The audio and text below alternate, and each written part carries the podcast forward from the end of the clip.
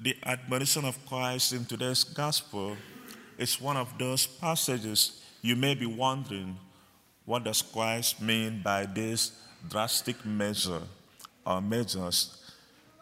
It is a, a total invitation of whatever that stands on our way to eternal life to do away with them. You know, every time we go to confession, in the act of confession, we recite and to avoid the near occasion of sin. So, using that line, we can understand what the scripture means by, you know, our hands, our eyes, or whatever that we make us sin. That is to do away with it. I give you another example. You may have someone, maybe from family or friends, or someone you know, you know, uh, with any medical issue. And because the doctors and nurses want to save such a person, there might be a need to cut off, maybe to amputate the legs or any part of the body just to save the whole body.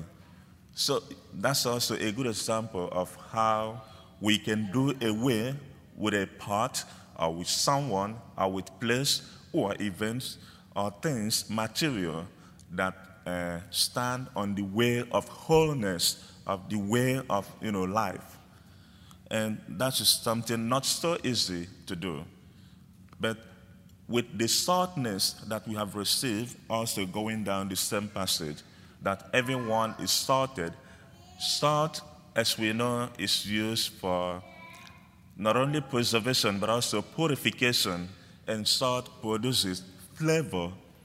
And with the salt of the Holy Spirit, Paul's letter to Romans, chapter 5, the love of God has been poured into our hearts, and that enables us, fires us on to be salted so we can uh, avoid all these uh, occasions, places, events, and persons to cut off or cut them away, then have the whole body thrown into eternal damnation.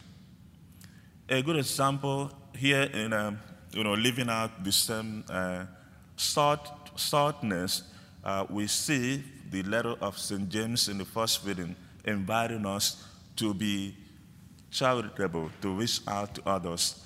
A good example is here in St. Peter's de St. Vincent de Paul.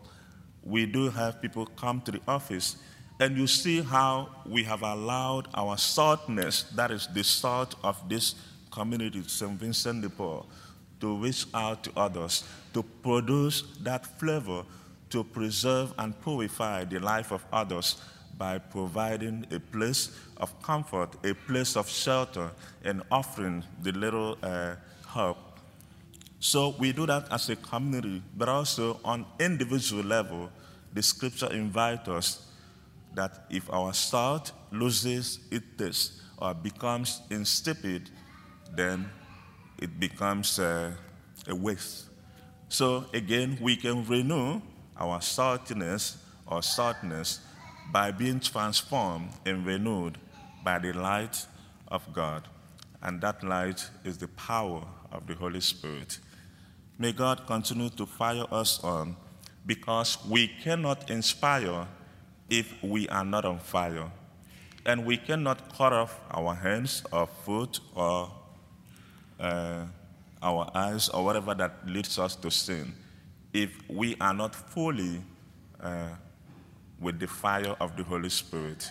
So we pray today that the Lord will bless His words in our hearts to renew in us that zeal to always avoid the near occasions of sin. Amen.